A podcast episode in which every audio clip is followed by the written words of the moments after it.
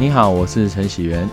欢迎来到阿元老师说的频道。今天我想讲的一个主题是：说一口好话的人有价值吗？会有这样的想法，主要是我自己最近也要开始做这个成果的画册，有时候在思考说，要像我自己现在有小孩子回家要忙，然后再加上学校的时间有时候真的是不太够，所以有时候画画时间并没有那么充足。我就开始思考到说，有时候我们在做画册的时候，难免除了学生作品外，也会放老师的作品。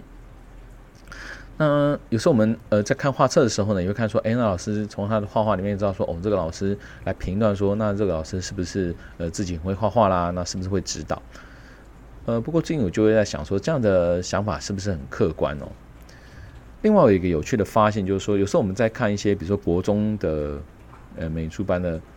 画册啊，或高中的，我们会发现说，国中老师就会有一种国中老师的画的东西，那高中老师也会有高中老师自己常见的一种绘画的主题跟风格啊。所以我就思考到说，其实艺术家跟时代啊，真是脱不了关系哦。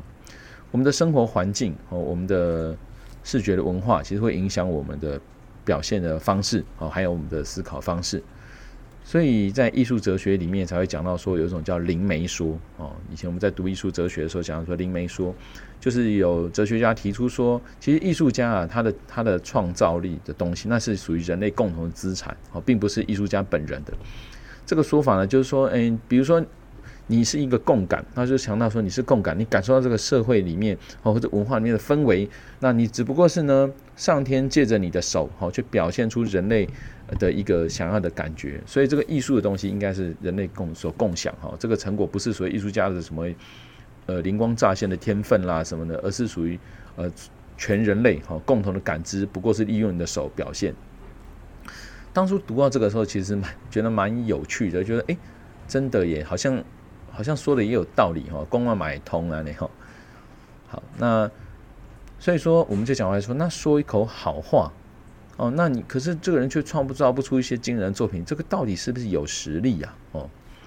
最著名的例子呢，就应该就讲说有我们这个国内啊，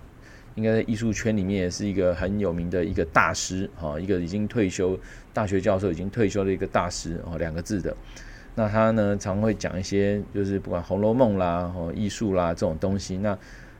有时候听着令人津津乐道，他也蛮有趣的。讲那艺术史啊，苏东坡啦，都用他的独特的嗓音哦，在讲这些东西的时候，让人觉得你也蛮能够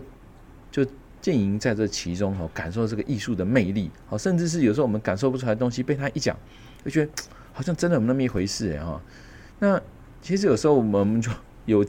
次我记得去看他的作品哦，看他好像画了一幅作品，就发现好像普普这样子哦，可能就是他画了一幅向日葵，那就看得出来哦，好像有谁的某个艺术梵谷艺术大师的影子，或是谁谁谁的一种风格，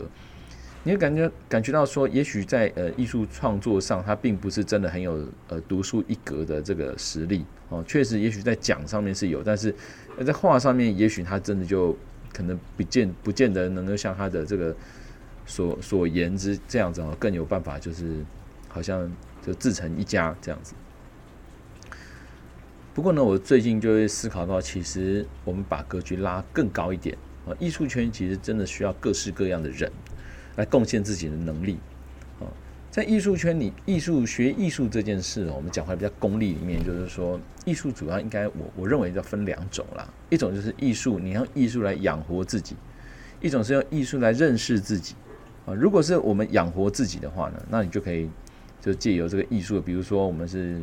艺术研究或者是艺术教育、艺术创作，找到一个可以发挥的地方，那这是养活自己的方法。但是我觉得一个共同的东西就是说，我们如果运用艺术来认识自己，那也许就可以抛开说我到底是会画画不会画画还是怎么样，其实没有关系，就是我们在内心呢，能够借由这个艺术的学习或创作呢，找到一个共鸣啊，提升自我的一个方法。如果是用认识自己这一块，我觉得，有人可能喜欢用推广的啊，有人喜欢可能分享见闻啦，然后艺术研究啊这一块，也许他可以养活自己或是认识自己。那有的人呢，可能就喜欢创作啊，用自己的内心思考啊，那以就是挖掘自己的内心，因为你创作出来的东西想要跟人家不一样，你当然你前提是你就必须好像要找到一个差异化，就错位竞争，找到一个自己的独特的艺术语言，这样子的方式。那所以回到根本，我想就是说，我们是不是够认识自己，够认识自己，让我们可以在这个创作中，我们抛开说，我到底能不能用艺术养活自己这一块，能够回来就是，我认识自己，用这个创作过程，我在学习过程中，我发现，比如说，就像我那位大师，他用讲的方式，讲《红楼梦》讲什么，他也许真的他的笔下功夫真的不是这么行，但他能够说，我藉由我理解艺术，我很深刻的去研究这些艺术，甚至是我跟这些古人产生一些共鸣的过程中，我去理解了自己的存在的价值。那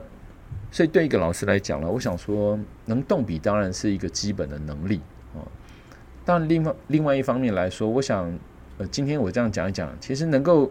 立一家之言啦，坦白讲也是一种本事啊。就是这天平的两端，它其实如果能够做得好，都是一个蛮了不起的事情。我想其实今天我自己的分享也是一个自我的梳理啊，因为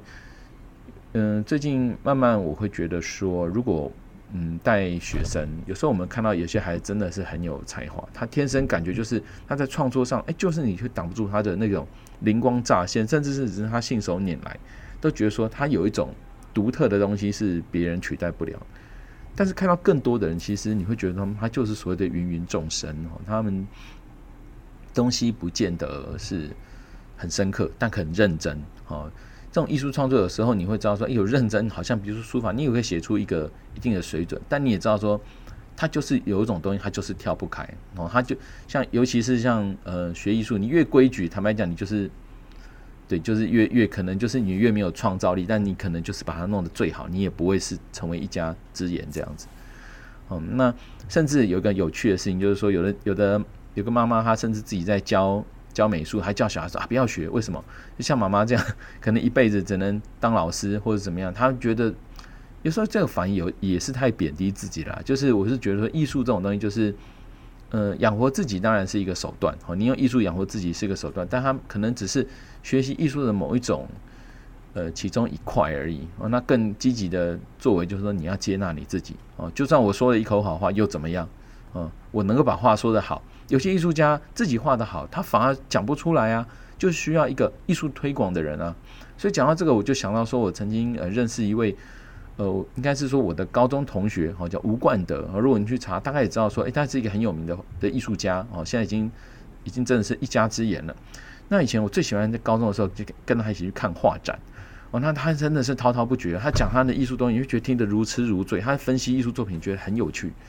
后来我们在大学的时候，就是之后有同学会见面，我就跟他说：“哎呀，你好厉害哦！就是我未来研究所上就是读的，比如说艺术推广这一块。”他说：“其实我们艺术家也很需要这一块啊，就是也需要人帮他推广啊。”这件事也是，虽然我们只是短短这样聊几句，然后看了现在也忘记这件事情，但是我就印象很深。其实艺术里面真的，你要每个人是否能到那个位置都是未知数，甚至有时候你也知道自己就不是那一块当艺术家的料。但难道艺术就没有你自己的立足之地吗？其实不是，就是艺术里面太广了，有时候我们真的需要各式各样的人才共同参与在里面。那或许我自己讲实在，我也不是一个艺术家，如果是艺术家，也许我去当艺术家去了。就是有时候我们就是喜欢看人家创作，我们就是觉得对，在艺术上拉人一把的感觉特别有感觉。那也许这就是一个可能当老师，或是当一个比如说教练，一个能够从辅佐的方式去成就这个社会，那回馈这个社会，那提升人家，我觉得这是一种独特的价值啦。好，那今天这就是我的分享。说一口好话的人有价值吗？我认为是有的。好，那前提是当然就是说，自己能够认真的去思考，然后公开的分享，甚至是无私慷慨的分享，我想对这社会都是有价值有帮助的。那也谢谢你的收听，我们下次再见咯，拜拜。